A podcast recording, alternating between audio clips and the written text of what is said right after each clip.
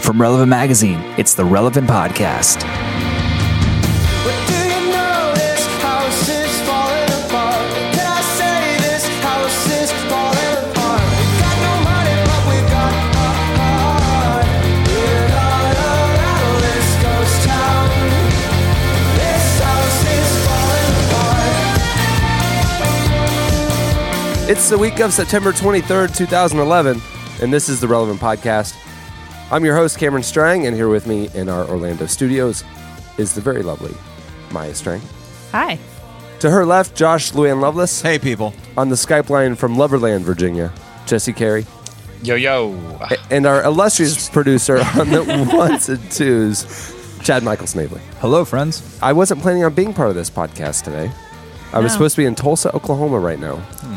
Josh is Liv- very living it up. Josh is very upset. Yeah, I had He- to bring a slice. He had a whole show planned. I had a whole thing. I had this elaborate. There was bling. I there were like, pe- I had dancers that were. Gonna It, be it was like a involved. big variety show. Yeah, there was Yeah. a marching like band. the Brady Bunch variety hour, like Yeah. when they did the singing and dancing. There's a Some gong. magic tricks. Yep.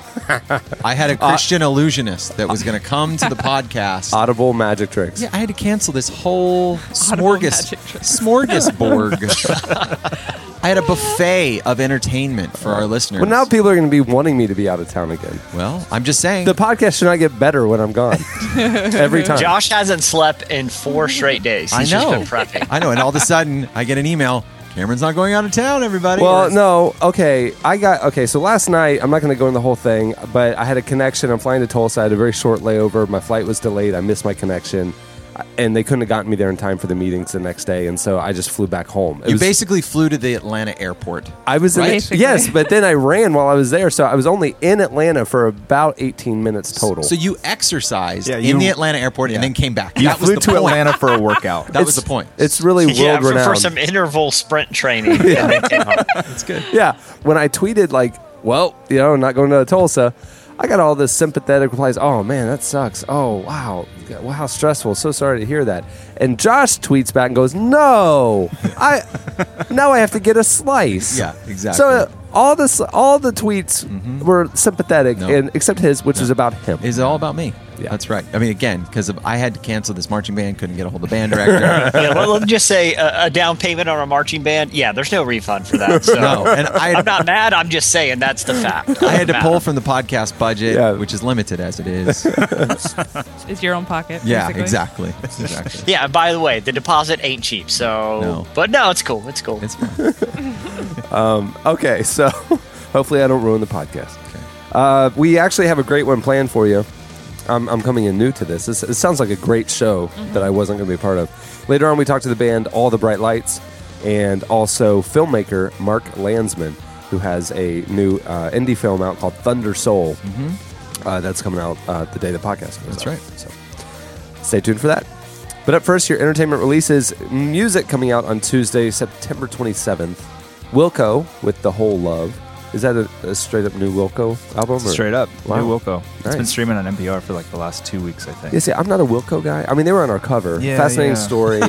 what they were. I mean, know, I know, But I know. but that but you know who fought for that? Adam Smith for years. Really? Yeah, since when he came here in like '06, he that was like his his like life's dream to get Wilco on our cover, and he worked on it. And three years later, they were. Wow. Yeah. But I really like Yankee Hotel Foxtrot from. Yeah, but e- Oh, e- even three, that's oh, two. kind of an acquired taste. Right, right. that, that acquired taste exactly. Yeah. Adam Adam's life was full of things that were acquired taste. I agree. That's why he's in New Zealand. Far away. Uh, also coming out, Switchfoot uh, with Vice Versus. Uh, they are featured in the uh, new issue of Relevant. They're also featured on E ESPN.com, which is an interesting promotion. Have you Uh-huh. seen that? They're Yeah. streaming their album. Have you? Is there any other band that's streamed their album through E ESPN.com? What, what's Oh. the connection? Well, I know that they've been used for the last couple of years to promote college football. So they splice their songs and music videos. Like this last week, Yeah, I'm, I a big, saw that. I'm a big OU fan, so the OU Florida State game, you know, they had a big vice versus uh, Mm-hmm. promo going on where they were playing one of their songs and cutting to football highlights. And uh, it's a pretty sweet deal if you're Switchfoot. Yeah. It's a it's a great brand promotion, I think. I think they just played on Kimmel the other night. They too. did two nights ago. But, but but let's just say you wouldn't see Wilco doing that. Right. Exactly. They're kind of an acquired taste. Yeah. yeah, yeah. So, well, this album too fits that even better. I mean, their last stuff or the, most of their stuff has been you know rock, but pop, very pop radio. Mm-hmm. I mean, this one kind of pushes it a little further musically. And so- it kind of goes back to like 02, 03 alternative rock, like hoobastank ish. And I don't say that in a bad way. I, How can you possibly say that in a good I'm sorry. way? Any reference to Hoobastank Come makes on. me laugh. Are you kidding me? I, how can you say it? You don't say that in a bad way. That album defined 2002 for me. Yeah. I love that album back Were then. you an Incubus guy or a Hoobastank guy? I was a hoobastank. guy. because I mean Oh, that two kinda- totally different yeah, sides It of was the- DJ the or no DJ? Capulets Yeah. and the Yeah. whatever. I mean, you're either. I Mon- see. I was more of an Monte Incubus guy. Monte Python? I, Hoobastank to me was a derivative Incubus. Can I say I was a neither guy? You were you were like you were a twelve. Wilco weren't you? guy. Wait, no, too. You were in college. You had to like Hoobastank or Incubus. That- I, I mean, I was aware of them. I, I just, I just wouldn't say I was a fan of either one of those bands. What were you listening to in 02? in 02? College. I mean, I listened to a lot of like, Switchfoot. like pop punk, and you know what I mean, like the Blink 182. Uh, like some, Off- Some, Offspring. some 40, some 41. some 41. No, I mean like, and then The Offspring. Bands- remember, Blink like, 182. Or I remember like bands Yellow like the Promise Card, Ring, O-Town. and like, and like uh, Jimmy Eat World. I liked a lot back then, and I don't know. Maybe it's just the name Hoobastank makes me laugh. LFO. yeah, Summer Summer Girl was just such. It was an anthem for 2000, even in the winter. Even in the winter. I mean, because I do. I at the time I liked girls who wore Abercrombie and Fitch. You know, so Uh, okay, so you know LFO. Speaking of LFO, uh, yeah, do you remember? I I only remember the video of that one song. Do you remember the guy who had really big teeth? Yeah. Okay, you know, I, I saw him in Urban Outfitters last year. You did? Yeah. He wasn't at Abercrombie and Fitch. No, he was shopping at Urban Outfitters. The he's, irony. He's moved on. He's But- moved on. But but he still the reason why I knew who he was is his teeth. It was like You just saw the teeth. Oh, coming. was, they he, were- it's was like- he shopping there? or Was he working? no, he was shopping. he was shopping. But his teeth were like a beacon of Yeah. li- yeah, I'm like, what? Oh, whoa, it's the LFO guy Yeah. here in Urban Outfitters. Huh. uh, Russia Fools is coming out with We Once Were, Dumb Dumb Girls with Only in Dreams, and for Jesse Carey, Blink 182 with Neighborhoods. Hey, I'm not gonna lie. I really liked Blink 182 at, at a time. Uh, movie releases coming out on Friday, September 30th. 50 50 starting Joseph Gordon Levitt and Seth Rogen. About cancer. Yeah, Don't but make any it's a jokes. comedy. It looks good. It's a comedy, about, cancer, which is a It's great- about time. It is about time. It does look good. It, it does look, yeah. It looks it's like bringing sweet and sour together. Come on, it's gonna be Sour Patch perfect. Kids. Yeah, it's Oh. it's everything you want in a candy and a movie. Uh, What's Your Number uh, with Anna Faris and Andy Samberg and Joel McHale. It looks like it could be really, really funny or one of the worst movies ever made. Uh, the latter. M- much clearly. like everything Andy Samberg's in. But he's in it for like three Yeah, yeah, seconds. no, I yeah. think. It- it- I there's can like- tell by the trailer, he's just one random yeah, guy. Yeah, yeah, Uh, yeah. It was He's like the when they puppet said guy. Zach Galifianakis was in Up in the Air, and he was like in like a 15 second scene at the opening of the movie. Yeah. Okay, so that'll do it for your entertainment releases. Stay tuned. Up next, Slices.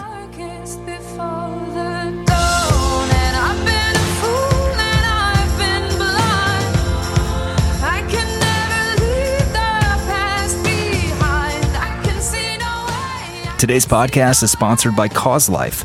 Cause Life is a movement dedicated to providing the most essential need of human life water. You can join the movement and help bring sustainable clean water solutions to developing countries that can change lives and transform communities. Join the cause at causelife.org or you can visit us at Catalyst. Water equals life.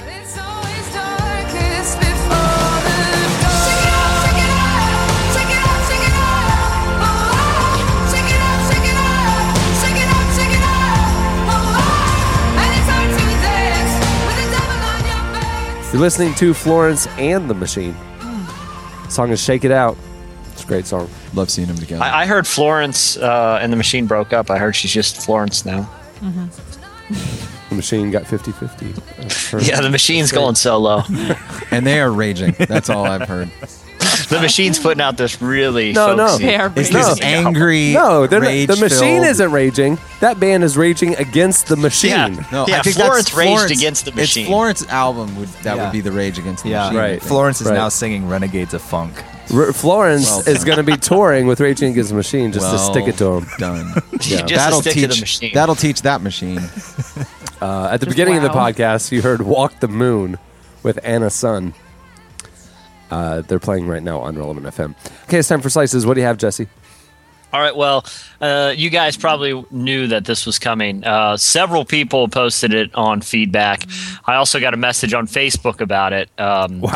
And it's just it's it's right up our alley. It is uh, a, a gentleman who who works at some sort of uh, uh, historical photo archive place has put up a photo. eh, He recently took it down, um, but but he had it on there last week. A photo that is uh, from the 1800s of a Confederate soldier that looks exactly like Nicolas Cage. And he says this photo is unequivocal proof that Nicolas Cage is a vampire And- Not- or not a- some sort of undead being. I was, Oh, but no- but not a time traveler. He he went straight for undead. Okay. Well, uh, that's his assumption. Um, Okay. but you know, for the small price of one million dollars, which it is up for sale for, uh, you can have the photo in your possession and, and maybe get some answers. Um, I, I just love the arbitrary price of this. Like he just assumes that someone would pay a million dollars for proof that Nicolas Cage is a vampire. And I, I, you know, do we need a photo to have proof of that? See, here's the other. It does look exactly like him, but in my head, I kind of pictured him like this would be the perfect item. Like if I had, I, I wouldn't put this online. Like let's say I somehow came into possession of this photo before it, it blew up over the internet, I would go right to Pawn Stars and, they, and then they'd be like, "Well, well, uh, let me ask you, what, do, what what are you looking to get for it today?" Um, thinking a million. I want a million. Uh, well, luckily, I got an expert. I got a friend of mine, a buddy's going to come down who's an, who's an expert on the undead. He'll take a look. And, and even the haggle, I couldn't wait for. You know, Yeah. Oh. I think I could. I think I could get the mill. The mill. I mean, if Nicolas Cage has a Bavarian castle, I think he would uh, like to have in his possession the the photographic proof of his, Didn't- uh, uh, y- you know, immortality. Didn't he? Uh, ha- didn't he lose his castle in the bankruptcy? Somebody bailed him out. Really? Uh, Johnny Depp. no way. Johnny What? Depp bailed him out. what? Look it up. I'm I'm almost it positive up. it, was Johnny Depp. That's crazy. Yeah. Did, did you hear about the poker thing that happened? Did you hear Is this about Nick the poker Cage thing? or- Oh, yeah, no, yeah, yeah, yeah, yesterday. Yes, yes, yes, yeah. The Ponzi scheme. Yeah, the Yes. U. Uh, speaking of getting Yes. bailed out Yes. by famous, I don't know. I- I don't Pirates. know. Yesterday, you know, the online poker sites all got shut down six months ago. Um, Yeah. Yesterday, the U.S. Department of Justice said that FullTiltPoker.com, in particular, was a massive Ponzi scheme. It was owned by um, it was owned by some of the most famous poker players: the Howard, the Professor Lederer, Right, right. Chris The Jesus, guy- the Jesus Ferguson, guy. yeah, and several others. So real poker players owned it. Owned it. Okay. In i over the last two and a half years, they paid themselves and the board four hundred and forty million dollars with players' money. So like if you put your hundred dollars into your little account and you won some hands, you had 150 or 75. That money was in their operations account and the company was spending it. And so they were basically Right, insolvent. because you can let your money sit there. And Yeah, then- like a bank account. And they literally said on the website in 08, your, it's your money is in a separate account from our operations account. That's your money, not ours. Don't worry about it. It's safe. And then the Department of Justice raided them and realized that they had less money in the account than what the players would be owed if everybody cashed out. It's why the banking system collapsed in the 1920s. Mm-hmm. But anyway, the D- the Department of Justice yesterday said it's a massive Ponzi scheme, Yeah. and basically everybody's going to jail. Yeah. And like all these famous poker Famous players, poker players are gonna go to jail. yeah, like all these famous poker players. And so other famous poker players like Tom Dwan, Durr, Mm-hmm. and different ones who who were not owners but, you know, Sponsored. had were sponsored by them and by Full Tilt. Ba- basically, Tom Dwan last night went online and told everybody, like, listen, I'm not. pa- I didn't know about any of this, but I did make a million dollars from my association with the site, and I will give that entire million dollars to people who lost money. Like, I I don't want it. I'm going to send him an email. uh, And- But hey, just just to let you know, guy, I lost uh, between ten and fifteen thousand. Yeah, if you want to make this right, I'll just just make it out to. Yeah, just yeah, make it out to cash Yeah. would be best. Yeah, it's crazy. It's crazy. I mean, and I, I mean, like famous, respected poker pros were Yeah. like knowingly frauding Yeah. Mm-hmm. everybody for the tunes of hundreds of millions of dollars. That's crazy. It to is me. crazy. And then I'm like, you know what? But they're professional gamblers, so why am I surprised? I mean, you know what I mean? It's, true. like, yeah. Yeah. It's that Mm-hmm. like- personality type. yeah. You just think, wow. And, and I'm not trying to malign the good names of professional gamblers, but you know, I mean, they're on an illegal. Like, if you're using, and I have a lot of buddies that play online poker. and I'm not like making a judgment call, but I'm just saying, if you're using a, a site that you know is illegal and putting financial information in there, you, I feel like at some point y- you probably understand there's some risk associated with that. Well, it was. I mean, but it wa- there were like loophole things where all the banking situations were done in the Cayman Islands. So it it- Yeah. it, it was not illegal for you to do a bank transaction with a bank in the Cayman Islands. Right. What would have been illegal is the Cayman Islands bank knowingly uh, uh, laundering money that you know. So actually, it's the bank that would have been doing the illegal stuff, not the players. The players Right, actually right. weren't doing anything wrong. But there's such large sums of money that the Crazy. players were getting. Like I heard that I think it's Howard Letter still is owed like sixty million dollars or something. Like uh, for what? I don't. I mean, that's Uh, I know Phil sure he- Phil Ivey had nine million dollars in his account when it was seized. Nine, Ugh. nine million dollars. I mean, that, a lot of these guys, that's where they make their living because they could be playing twelve hands at once or online versus sitting in a, you know, I mean, it's twelve to one. The, the pace of being able to make money. man. I was always nervous if the cards were. I mean, if the whole thing was was uh, was rigged.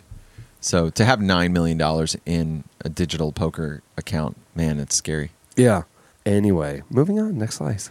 Moving on. Um, so apparently HBO recently did a documentary called Superheroes, and I guess it's kind of common for there to be real life superheroes among cities. I can't talk about. There's one here. It Can't- yeah. was on the front page of the Sentinel. right. His I, name. I, yeah, I read an article about him. I think it was in Rolling Stone one time, and he Right. was like, he was in Orlando. His name is Master Legend.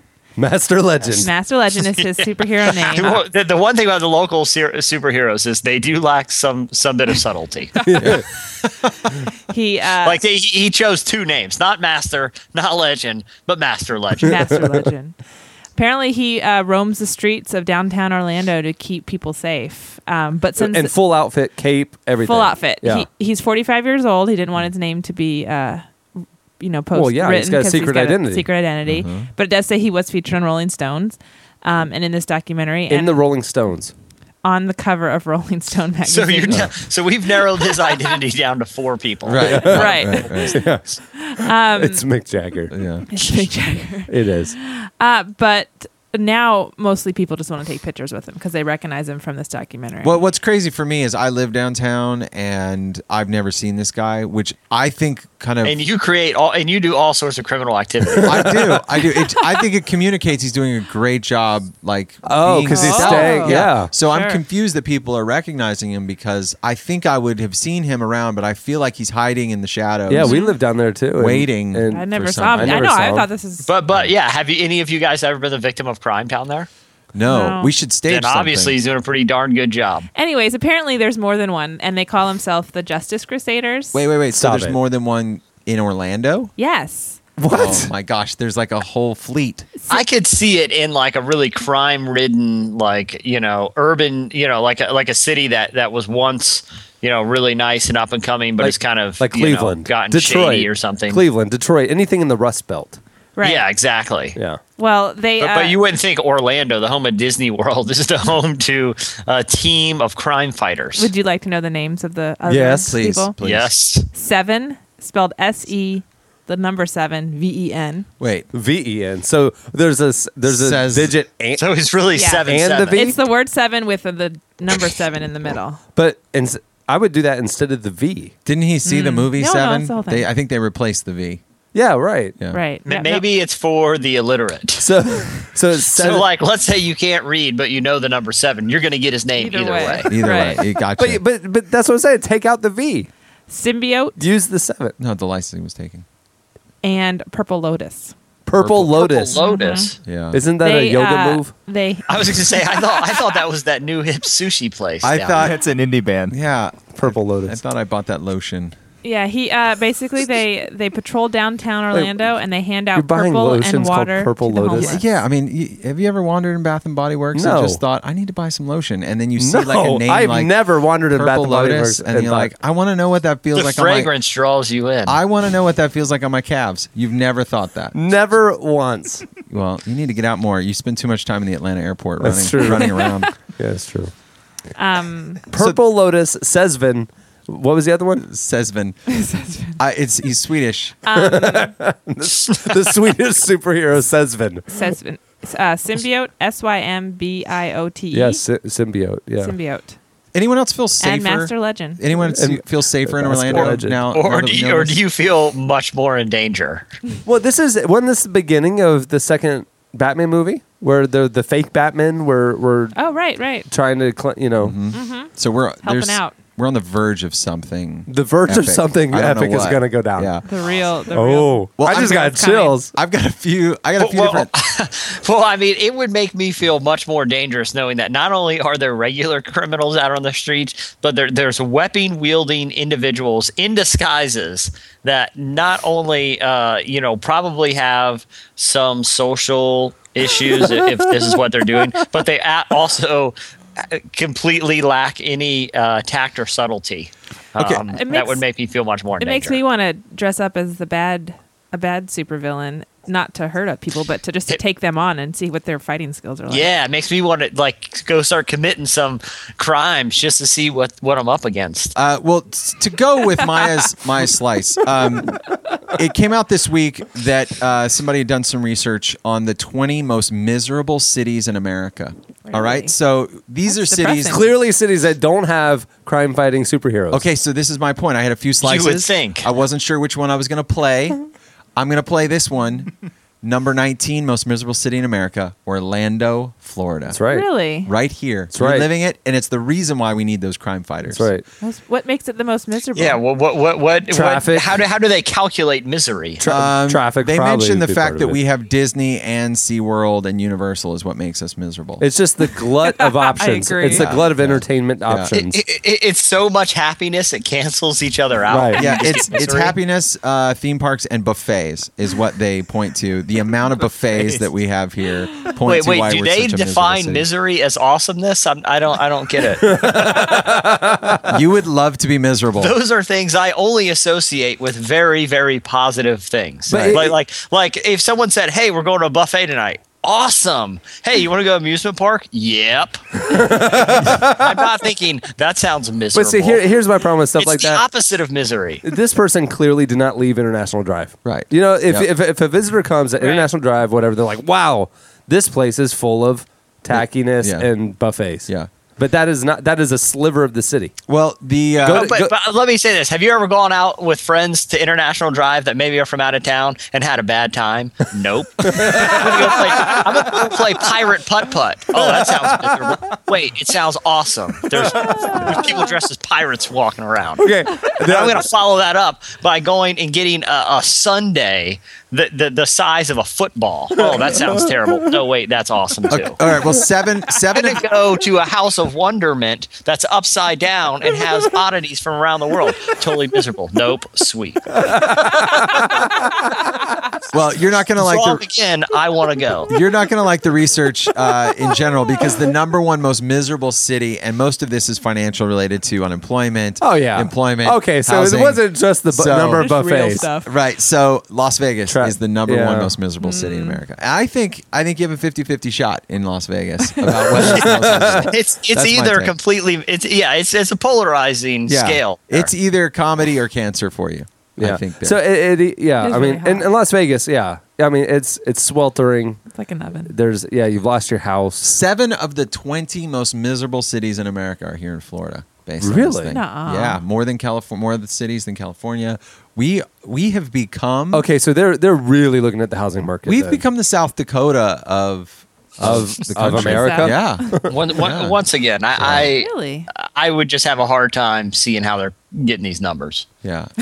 I, I- or if misery is the right word. Miser- how about economically depressed? You know, but miserable. Like I said, Miserable. when you have all that stuff in your backyard, it's hard to be miserable.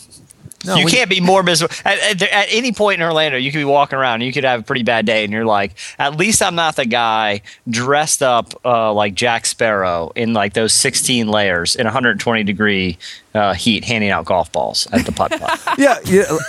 but like, I'm not more miserable than that guy because that looks terrible. his his eye makeup is running right now. That's how hot it is. He's sweating his Jack Sparrow eye makeup. Okay, would you rather be That that guy's guy? more miserable than me. Okay, would you rather is that guy more miserable than the Liberty Mutual guy on the corner spinning the sign with his Oh. iPod ear earplugs in? Which Oh, which they look guy's more pretty miserable? happy. That guy, that guy honestly looks like he's having the time of his life. Okay. Yeah. or the Metro PCS guy. Yep. Same thing. Yep. Some of those sign moves, I gotta admit, when I'm sitting at a stoplight and they're just like going at it, like flipping it around, I'm actually pretty impressed. I can't. I It's couldn't like do you it. know, I Taking I, notes. ha- I have no need for a tax service.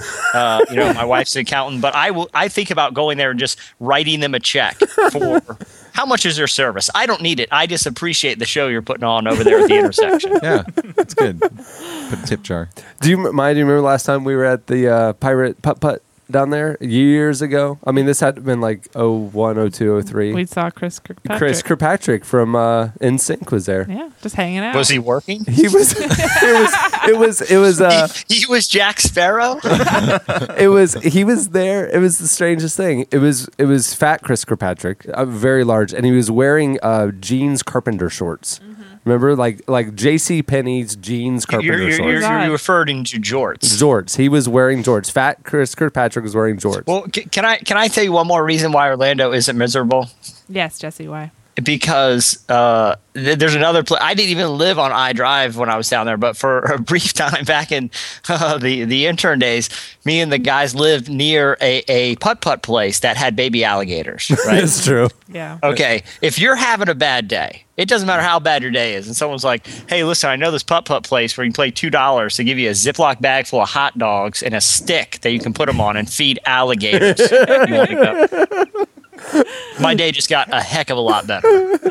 it's true I mean, little cut up That's hot true. dogs for That's two true. dollars. You feed alligators. What other city is going to offer that? It's true. did you ever go to Not Gator- miserable. That is not something miserable to do. It's actually really awesome. So. did you go to gatorland ever while you were here Yes, another reason. yeah, we went for Tia's birthday. that's right Yeah. Hey, you, you want you want to see a 400 pound alligator get some sweet air for some rancid chicken meat? Yeah. Let's go. this this place is crazy. The, the, the they have the Gator Jumperoo show, and they they basically have this big lake of 200 gators, and uh, you stand on this railing around it, Mm-hmm. and they take this tether, this line, and they put raw chickens and they just h- hang them 10 12 15 feet above the lake and these gators somehow jump 15 feet in the air and they uh and they eat the chicken It's very entertaining. it's it's It's my favorite theme park. It's like It's- it's, it's twenty five bucks for two hours. yeah you're not Yeah. even there two hours No, come on no, it's but man, that's fun to watch. jesse And, what and- and Yeah, I everyone mean- that works there looks like Billy the Exterminator. That's when we went, and Jesse got a stick. Yeah, and then you was got the messing stick! With, with the gator, and it. yeah, it thought it was feeding time. Yeah. So so we're in the back, the backpack, and like there's these trails where you can just kind of like explore. And Yeah. we came upon different gator habitats. Yeah. Mm-hmm. and they were all behind walls or gl- big, large glass walls. Well, Jesse was rooting around in the woods and found a big stick. Like It was a big old stick. like like 12 15 foot stick and he starts to say i mean there's nobody around Right. so he starts messing with the gator with this with the Like big stick. poking poking the gator. No, just putting the stick up really high, and the gator would. I was see using it. I was making I was making a So he joke would like, jump "Hey, up. check out the enormity of this walking stick." yeah to the gator. To, yeah he Yeah. was talking to the gator And all of a sudden, the gator jumps at it, Gator thinking that there's d- food on jumps it. out of the water like 10 12 feet up against the, the glass wall Oh. Jeez. because he thought that there was Jesse- food on the end of it and jesse was going to feed him and apparently they used this big stick to feed the gators He's like a trainer. yeah so jesse Basically. turned into train road Yeah. and then other people were walking around and he started doing little gator shows for everybody Yeah. I was like the gator whisperer. you you referenced Billy the Exterminator a second ago. I, I we've we've joked about him. I I've not actually physically seen him before until last night. Did you watch it? I I watched a few minutes of it. I Did you see that gator stuck in the drain pipe that he lassoed? No, I missed that one. But the sunglasses. Oh man, it was. Tense. Hold on, hold on. The sunglasses that he wears, I, I, I, there aren't words to describe what I saw over the course of five minutes on television. It was It- crazy. it- okay, here's here's what it is. If you took like a skinny Steve Irwin with with like a mullet, um, and uh, you know, sort of a redneck past, and a hot topic the gothic section of a hot topic from like six years ago Hold on. threw up on him. A- and mix it would with have a- Billy the Exterminator. It mix a little Christian illusionist in there, and I think that exactly. that's what you get. Yeah, a- and and you know his his affliction style cowboy hat. Yeah, exactly. Uh, I, oh, I guess that's it for slices. Yes. That was That's great. it. That, uh, there you go. All right, well, that'll do it for slices. Stay tuned up next. All the bright lights.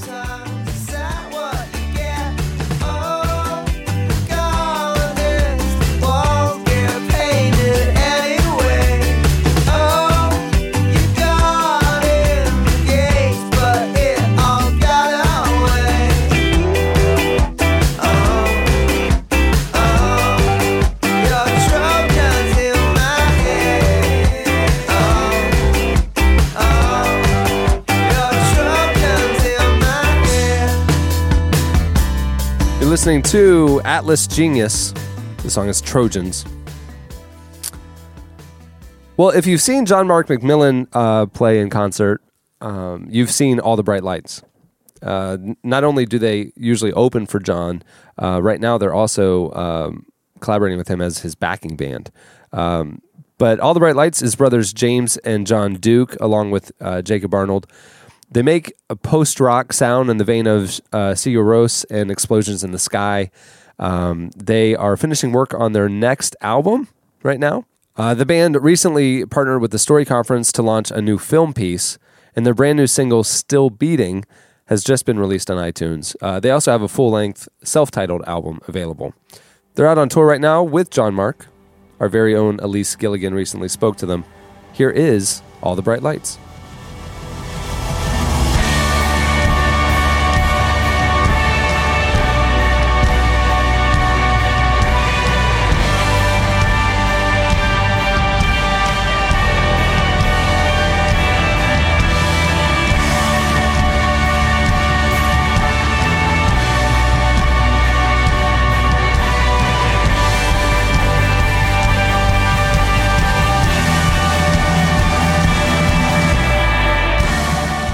as all the bright lights, you primarily do instrumental post rock music.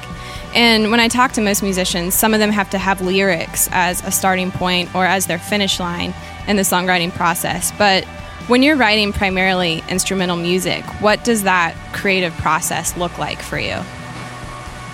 Uh, most most of the times we would individually kind of write on our own and then we would get in a room together or get in the studio together and kind of show our, our ideas to each other and a lot of times combine them there, there are some vocals so sometimes for me i'll start out with like a vocal idea and bring it to james and he'll he will uh, kind of write some instrumental stuff around it. But uh, yeah, a lot of the times it's it's us combining ideas. With the new song, we went into the studio together and we had we each had a couple of different ideas and so we started showing them to each other and the first part of the new song still beating starts off the song starts off with John singing so so he he kind of had that part already and I he had played that for me a couple months ago and I al- al- already really liked it and so I then I had the next couple pieces and he had another piece and so we were trying to decide what what we wanted to do what we were going to pick and decide to hit to record and then we just sort of said well why don't we just make it all one big thing and so we took all the ideas and then sort of tried to find a, a common ground musically for them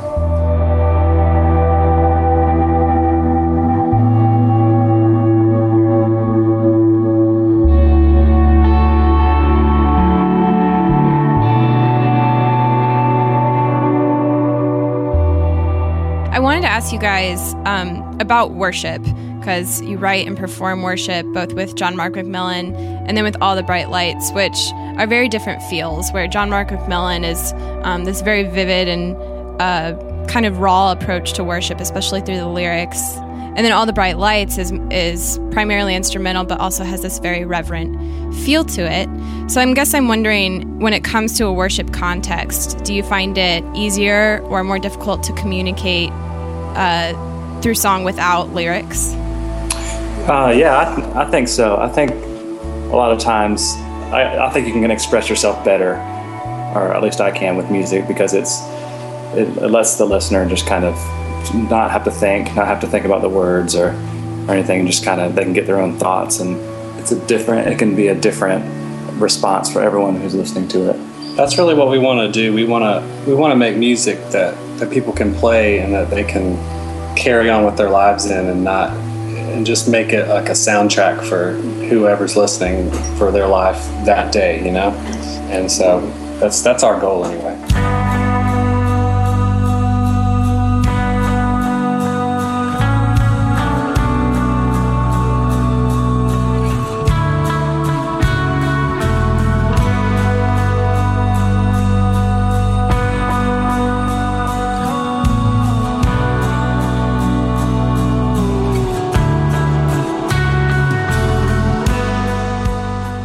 It definitely seems like there's been a rise in that style of music too. Just that that cinematic post rock genre has grown, especially with bands like Explosions in the Sky. Um, why do you think it is that this genre resonates with listeners so much? I think because um, it just makes you feel something, and sometimes the lyrical based music, which you know, I, I don't really listen to a lot of other instrumental style music. I do listen to a little bit, but so uh, most of the music I listen to is lyric based. But I, I think one advantage of having a primarily instrumental kind of ambient, like you were saying, kind of music is it doesn't tell you what to think, and it's not telling you what what to feel. It's just allowing you to think and allowing you to feel. I think I I don't know. Maybe just right now, that's really important for people. It's important for me anyway.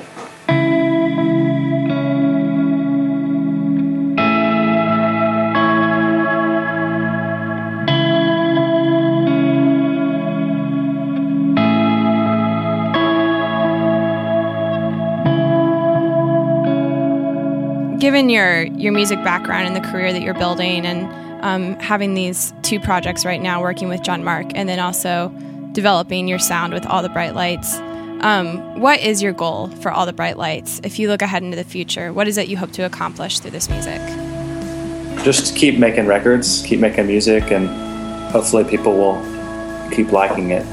We don't have a five year plan. We just kind of take it day at a time, and but yeah, we want to just keep recording every chance we get, and hopefully play some more shows and do some tours and um, just kind of see where it goes.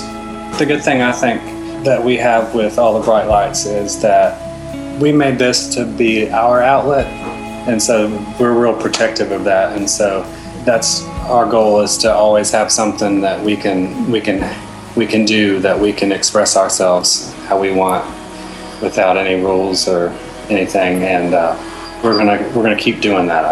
So we're gonna keep doing it.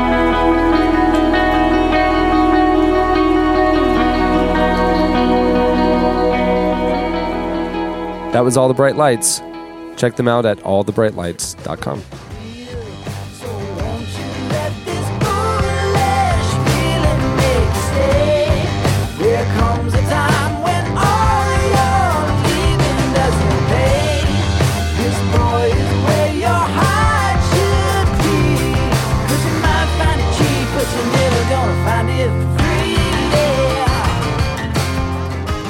You're listening to Blitz and Trapper. Uh, the song is Might Find It Cheap and is playing right now on Relevant FM. Mark Landsman is an LA based independent filmmaker um, whose brand new feature length documentary is called Thunder Soul. Uh, it comes out today, and it's, uh, it's about the extraordinary reunion of the legendary Kashmir Stage Band. Uh, the film had its world premiere at the at last year's South by Southwest Film Festival, where it won an audience award for Best Feature Documentary. Thunder Soul follows the alumni from Houston's storied Kashmir High School stage band who return home after 35 years to play a tribute concert for the 92 year old prof, their beloved band leader who broke the color barrier and transformed the school's struggling jazz band into a world class funk powerhouse in the early 70s. Mark Landsman was a producer and director for Morgan Spurlock's award winning documentary uh, TV series 30 Days, as well as many other programs on Sundance, uh, A&E, Discovery, and others. Film comes out today, September 23rd, and you can find out more at thundersoulmovie.com. Here is Mark Landsman. Thank you.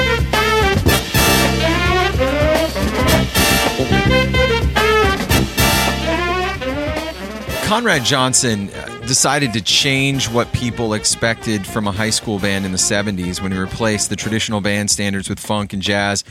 Was it the music that struck people as groundbreaking, or, or was it the way he went about doing it?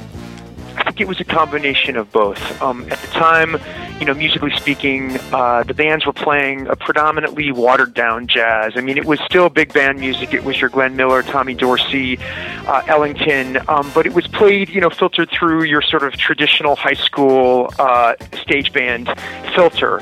Um, uh, you know, what Conrad Johnson did is that he recognized what was inspiring his young people in their moment in time. You know, Prof was trained in the big band era, and he grew up, you know, uh, you know, playing Duke Ellington, and, and he was in the Jimmy Lunsford band, and he had offers to play with the Erskine Hawkins Orchestra. I mean, he was of the big band era, but he very much recognized that at the dawn of the '70s, the musical influence that was that was lighting his kids up was funk. And so instead of shying away from where they were in the present moment, he embraced it and he and he inch, he wove it into the fabric of their music so that their sound was was not only their own but it was completely unique. It was different than what anybody else was playing.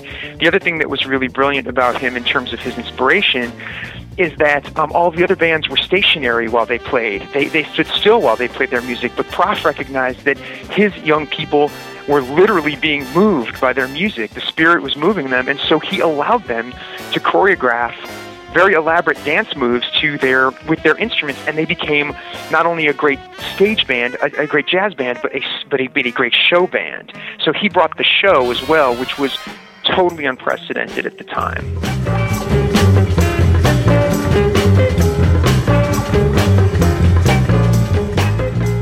Your documentary obviously points out the significant um, disparity, you know, that was going on between blacks and whites when it when it comes to these kinds of stage bands. Um, what role did race play in this? As as this was one of the first emerging kind of all black stage bands that was coming there out of the seventies.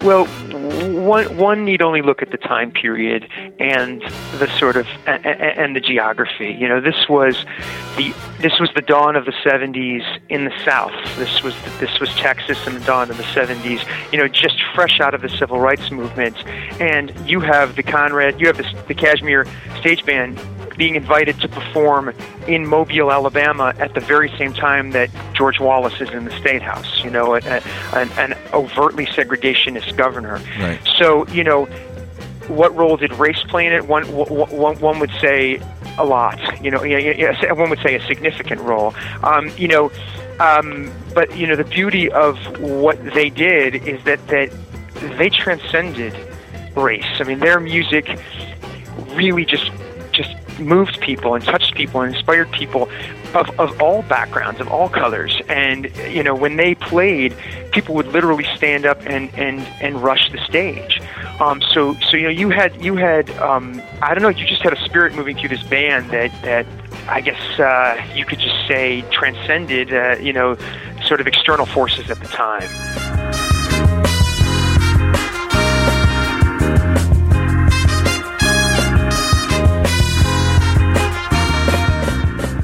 How does the film speak to every human's desire to leave a legacy that will be remembered by others, like someone like Prof experienced? because I think we all want somebody who who sees us for our potential, who can see that you know no matter where we are in the present moment, whatever we're exhibiting, uh, behaviors or whatever, that underneath that there's something deeper in us. There's a there's a, uh, there's a creative spirit. There's a desire to express ourselves creatively, to express our humanity. You know, through music and art is you know music and art happens to be you know one of the most profound ways to do that, and that's the way that Prof did it. And so I think this is relevant to anybody universally because that's a very human desire, and that's a very human inspiration. Um, and you know, um, so so I think that's that's the legacy of the film. Hopefully that you know instilling in a young person at a very crucial time in their in their development that that you see their gifts. That you're that you recognize them and that, and, that, and that you believe in them and you want to foster those gifts, you know that's uh, that's that's vital, you know, and that's universal.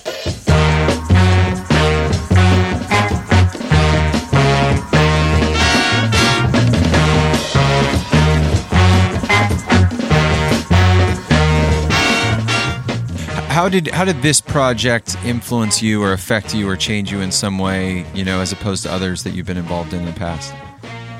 you know, this project changed my life. Um, I actually was just sitting in my office in Los Angeles, sort of looking for a story, and, you know, this like lightning bolt of music came through my radio. I was listening to NPR, public radio. I'm a total radio public radio junkie, and this this story found me. I mean, I heard this music, I got chills, I got I got literally got goosebumps, and I googled every con- as I was listening to Prof talking about the story. I, I I googled his name and and every Conrad Johnson in the Houston phone book, and I was able to get his phone number. And you know, s- spoke to him, and then you know, suddenly I found myself buying a plane ticket and getting on the plane and going to Houston and meeting with him. And you know, while I was there, you know, finding out about the reunion. I mean, it just all kind of, you know, it, it just was like a wave, you know, that we just kept, I just, we just kept riding. And you know, I think if anything, the lesson in that is just trust. You know, when a wave like that comes, trust that you know, trust that you can be taken by it and and and, and go with it. You know, because it's going to lead you to places you could never have imagined you would go. And that's definitely, I mean, the fact that I'm sitting here with you today, and I heard that story in 2006. You know, that's that's quite a wave. you know.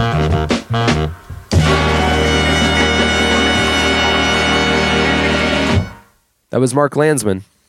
And check out uh, Thunder Soul in theaters now, or find out more at thundersoulmovie.com.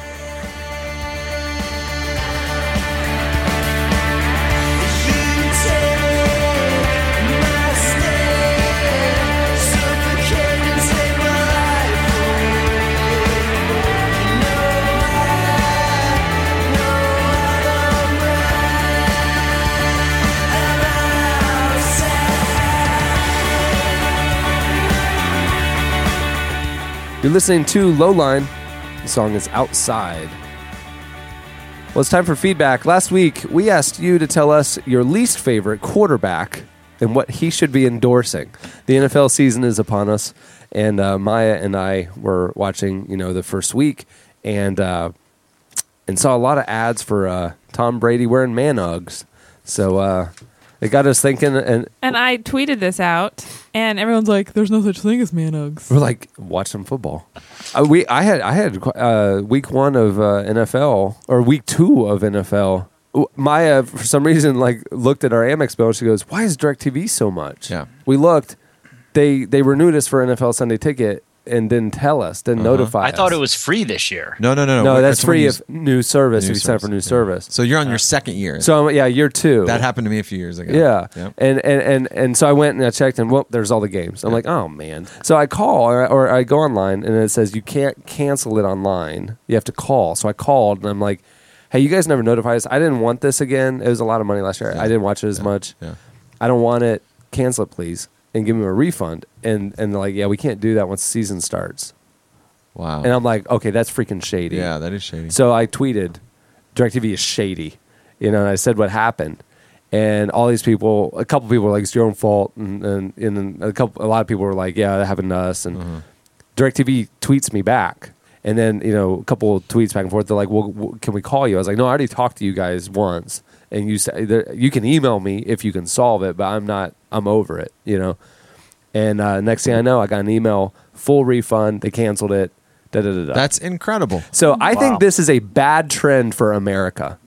That that that that companies so so the the glass half full is wow look at that Right. you know they, they're trying to get, you know protect their cu- or they're trying to make their customers happy and that great for them I think it's bad for America because it's feeding a system where the squeaky wheel gets the oil and I the when I call and I'm calm and I'm happy and I just I'm a I like their service. I just take care of me as a customer. No, they don't do that. But when I complain vocally to eleven thousand people, oh, that's when they help me out. That is a bad direction for America to go. Well, well, you know what it reminds me of, and and a lot of times when I hear scenarios, I often think of a Seinfeld episode that mirrors it. when the Kenny Rogers chicken, yeah, moved in across the street from Kramer, and the neon light was driving him insane through his window. And they wouldn't do any. He he he asked them to to to turn off the light, and he had to go out there with signs that said, "Don't eat the chicken; it'll mess you up."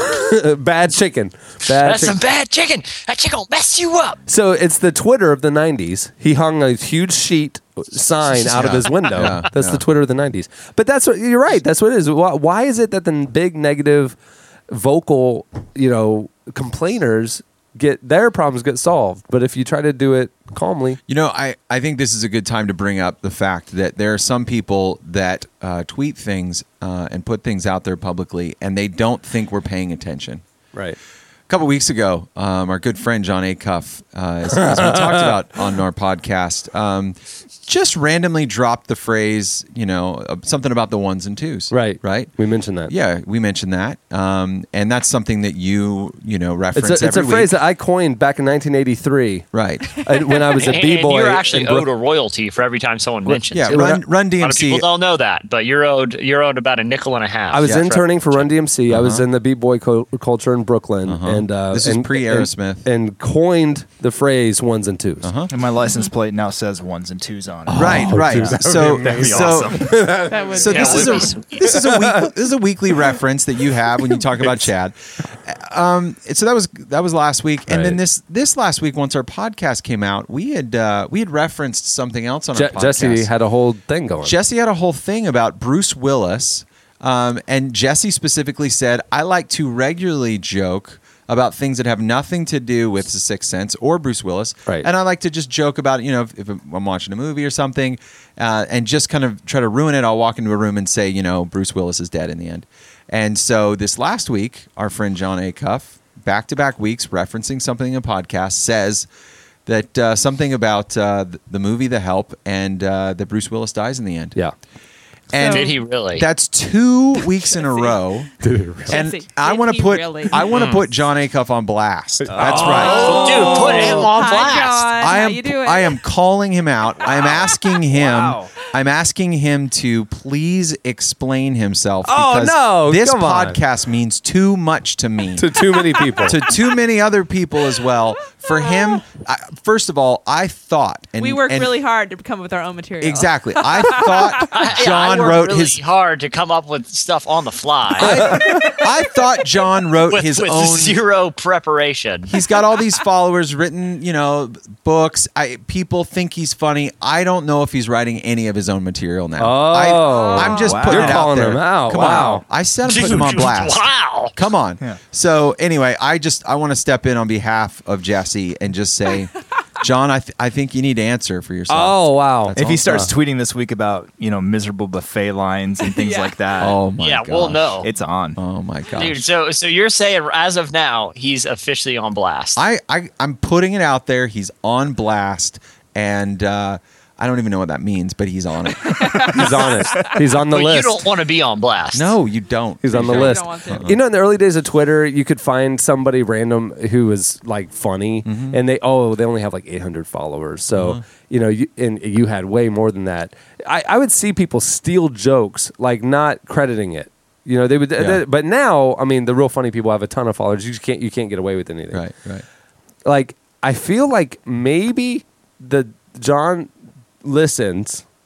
But subconsciously, the humor just resonates and sticks to him. So a little he bit. thinks he doesn't. He's not intentional. I don't think he's in. intentionally ripping it off, but I think like, oh, that was funny, and it's just in the back of his mind. And then a couple days later, it just comes out in Yeah. his own. You know what I'm saying? Yeah. Because I kind of think like he doesn't realize like he has eighty thousand Twitter followers, we have seventy five thousand listeners, and there's Yeah. probably a whole lot of overlap. Yeah. So you know the people are hearing the joke and then they see him do it. I don't think he realizes that there's actually probably some people who are catching this too outside of you. Mm-hmm. Right, right. Um, but uh, so the the bottom line, the lesson of the story here is, it's better to email in or post on the podcast episode page your feedback rather than tweeting it to Mm-hmm. Yeah, us, e- even though we're watching. even though we are monitoring. it. Yeah. We're always watching and listening. okay, so uh, it's time for your feedback. Last week, you know, I mentioned we asked you uh, to tell us your least favorite quarterback. And what he should be endorsing. You went over to the podcast episode page uh, at relevantmagazine.com and posted your replies, and a few of you tweeted us. Uh, here they are. Uh, Say Wutsky says, uh, "Well, this is a no-brainer. Tony Romo endorsing Tony Roma's because his ribs are so tender." I like that. Oh. I mean, That's a I really think it's good one. Snap. I think it's that's just really well done. That is well That- that is well done. And, and l- hey, listen, I, I got. I'm not a Romo fan, but props. I mean, he played with uh, b- broken ribs and a punctured lung. I mean, people knew about the ribs, but the punctured lung, that's next level. yeah. That is next level. And you know what? I think there would be nothing I would eh, like no better way to express my appreciation than to eat ribs that are sponsored by him. Um, I like T Money Nine Thousand. He says I don't know anything about football, but but how good was Keanu Reeves in the replacements? Pretty legit. it's timely. Stay Parks eighty one uh, says Jay Cutler should be endorsed by Guitar Hero because he keeps throwing picks into a large crowd. That's amazing. oh, I, I, that that's the best one. I'm going to go that far to say. Um, okay, well that'll do it for last week's feedback. It's time for this week's. Editorial question of the week. Hey. Well, earlier in the podcast, we brought you breaking news out of Orlando, Orlando, Florida, that we have a, was Maya. a- apparently a was shadow not me. a shadowy Pretty crime good. syndicate uh, running the city, and the need for a justice league presented itself, Mm-hmm. and thankfully, some concerned citizens stepped up to the plate. Uh, it got us thinking. Justice Crusaders, by the way. Oh, Justice Crusader, sorry. Uh, maybe we should join the league. Maybe Oh. you all should join the league. Mm-hmm. Maybe you all should join or start your own Justice Crusaders league in your own city. I don't know why I hadn't thought about this before. Yeah. So, so it got It us thinking. seems like nothing could go wrong. No, this So- is brilliant. And so- because you can do a citizen's arrest. yeah, you can. You can. You can pull over deputy sheriffs if they uh, off duty do U turns. Yeah. Um, That'd be fun. Put your cape on, try to just, Just chase them down. just chase a cop with a cape and just see what it's happens. almost Halloween. Yeah. It'd be good good chicken for shoot outfits that, right now. Post it on YouTube, I send it actually- in, feedback. I always wanted to. I wanted somebody someday to pull over an off-duty cop who's speeding. Like you know what I'm saying? Like they abuse that car. You know the power of that car.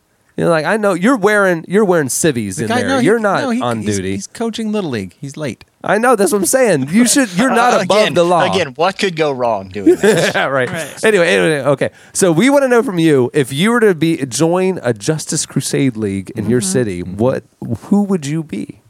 What's And your, what, would your name be? What would your name be? Your persona, and what would your specialty be? Hmm. I, I, uh, as far as like uh, where you could look for for name ideas, uh, Josh pointed out apparently B- Bath and Body Works is full Mm-hmm. of some good name options. I, I think if you Apparently look to Kohl's. if you look to if you look to soaps to find soaps and jelly beans as names of things uh, to inspire you. Okay, well I'm I'm gonna go as Jelly Belly. Okay, I mean that's just that's just obvious. I think to to choose from for any. of I'm not us. quick, Uh-huh. but uh, if I cornered you, you'd Mm-hmm. have a hard time getting around me. That's a great superpower. the Jelly Belly. I, I, I'm. I just went to the Bath and Body website. Uh, Tangled Orange. Ooh, Ooh, it sounds zesty. I think that's the name of an episode. Of I mean that's just that that that's what you you do use to describe the events of capturing. We should name People. podcast episodes. Like literally, the podcast description in quotes says Mm-hmm. like "zesty orange," and then and then it just says you know a description of what happened. That Yeah. it was just like when you're in Directv info on the guide. like friends, like the Yeah, one the, with the one with. Well, except uh, it would be all names of Yeah. uh, soaps. cucumber melon. Cucumber The melon. cucumber melon episode. Yeah, so No, I people, remember that one. Yeah, yeah. The white citrus. Yeah. Warm vanilla sugar. Oh, that was a good one. Or vanilla sugar would not make a good superhero name, though. Mm-hmm. This one's called The Gang Thinks of Superhero Names. citrus. You just add citrus at the end of Citrus. it. Yeah. You say whatever you want But- and then end it with something that makes it feel so. But but it would be like multiple S's Mm-hmm. and an exclamation point, like citrus, superhero. like chat. Chaz Bono. This is I superhero think citrus. Mm. I- i- it's like three Z's in it on the on the name Chaz Bono, right? I think so. And I I think he's like Chaz, and he does like uh, Chaz ja- hands? jazz hands. He does Chaz Chaz hands. hands, Chaz every hands. time he says his name. Jazz hands. Chaz. You know how many people just listening to that just threw their hands up? They- everybody did. You know Everybody they did. it. Yeah, yeah. Put your hands back on the steering wheel, sir. You don't have any? superhero name? Yeah. You have your dancer name. You could resurrect that. What's your dancer Right. name? Sugar. What? th- originally. Originally Sugar and Spice. Okay, Hey. now things are getting weird. Yeah. I mean, I'm sure that's normal in your world, but out here in in in mainstream America, When I when I met you- her, she was Sugar and Spice. when there's a dancer, Mhm. That would be an name- awesome superhero name. because it's almost like Two Face. You know what I mean? does. It's- Yeah, Except exactly. I'm It's like the, big now, w- you too. catch the criminal and you're like, I can either let you go with a warning and be sweet like sugar, or you could be in real trouble like spice. And then you hit him right in the face. Yeah, yeah, sugar. I was because I'm super sweet, but when I'm dance, I'm spicy. that was my. That was my. Oh. This is like an that epi- was my. Uh, this is- description. They were- And then I went down to Sh- Sugar because we signed a lot of autographs, and Yeah. it was- took too long. Okay, wow, this You seems know, like the I pop. like that. That's My how. fans. That's what made you change your name. Yeah. It was It because was. the autograph signings were too long. was that the narrative of Sucker Punch? I don't know. It just seems slightly similar. All right, so go over to the podcast episode page at relevantmagazine.com and post your uh, superhero names and uh, and specialty uh, there. And maybe we can maybe we can literally form a Justice Crusade syndicate all around the country And- just with podcasts. and then I think we create trading cards. There's a whole business to create out do of this. this. But I want to know how people are going to protect their city. 'Cause Right. There's a lot of mis- miserable cities, at least 20, And what 20 kind of of them. Mm-hmm. crimes they're going to fight? It, it- basically, if your city has a buffet, it needs a Justice Crusade League. Yeah, Jesse Mm-hmm. would disagree. I would not. Uh, Um, Yeah, ironically, I, I uh, developed my character Jelly Belly at a buffet Mm-hmm. Uh, over the years. Um, Good. that is pertinent. you train at the buffet. Yeah, Um, It's 13, well, it's where I can- 13 meat buffets. it's where it's like your bat cave. It's the buffet. the Golden Your Corral. fortress of your fortress of Golden Corral. solitude is the old country buffet. The Golden Corral is my headquarters. I like that. I'll be honest. I do see commercials for the Golden Corral, and they describe like all this food, and then they put a price up, and I'm like, that is incredible. That- I mean, that is like superhero. all the all the food. You're is, telling me I can eat six sirloin steaks for five ninety nine I know. along with all the other crap It's I want. amazing. on that note, uh, thanks to uh, All the Bright Lights, you can check them out at allthebrightlights.com. And also, uh, thank you to Mark Landsman uh, for talking to us. Uh, his uh, new film is called Thunder Soul, and it's out now. You can find out more at thundersoulmovie.com. On that note, we'll wrap it. I'm Cameron Strang. I'm Sugar and Spice. I'm Josh Luan Loveless. And I'm not sure what to say. Uh, thanks to our friend John Acuff for listening. That's Chad Michael Snavely on the ones and twos. We'll see you next week. Two kids on the block, cat a bunch of hits. Chinese food makes me sick. And I think it's fly when girls stop by for the summer. For the summer. I like girls that wear Abercrombie and Fitch. I take her if I had one wish. But she's been gone since that summer. Since that summer. Hip hop mama. Thanks for listening to the Relevant Podcast. For more, go to relevantmagazine.com. Girl that I ever did see, the great Larry Bird jersey 33. When you take a sip, you buzz like a hornet. Billy Shakespeare wrote a whole. hey, you, you want you want to see a 400 pound alligator get some sweet air for some rancid chicken meat? Yeah.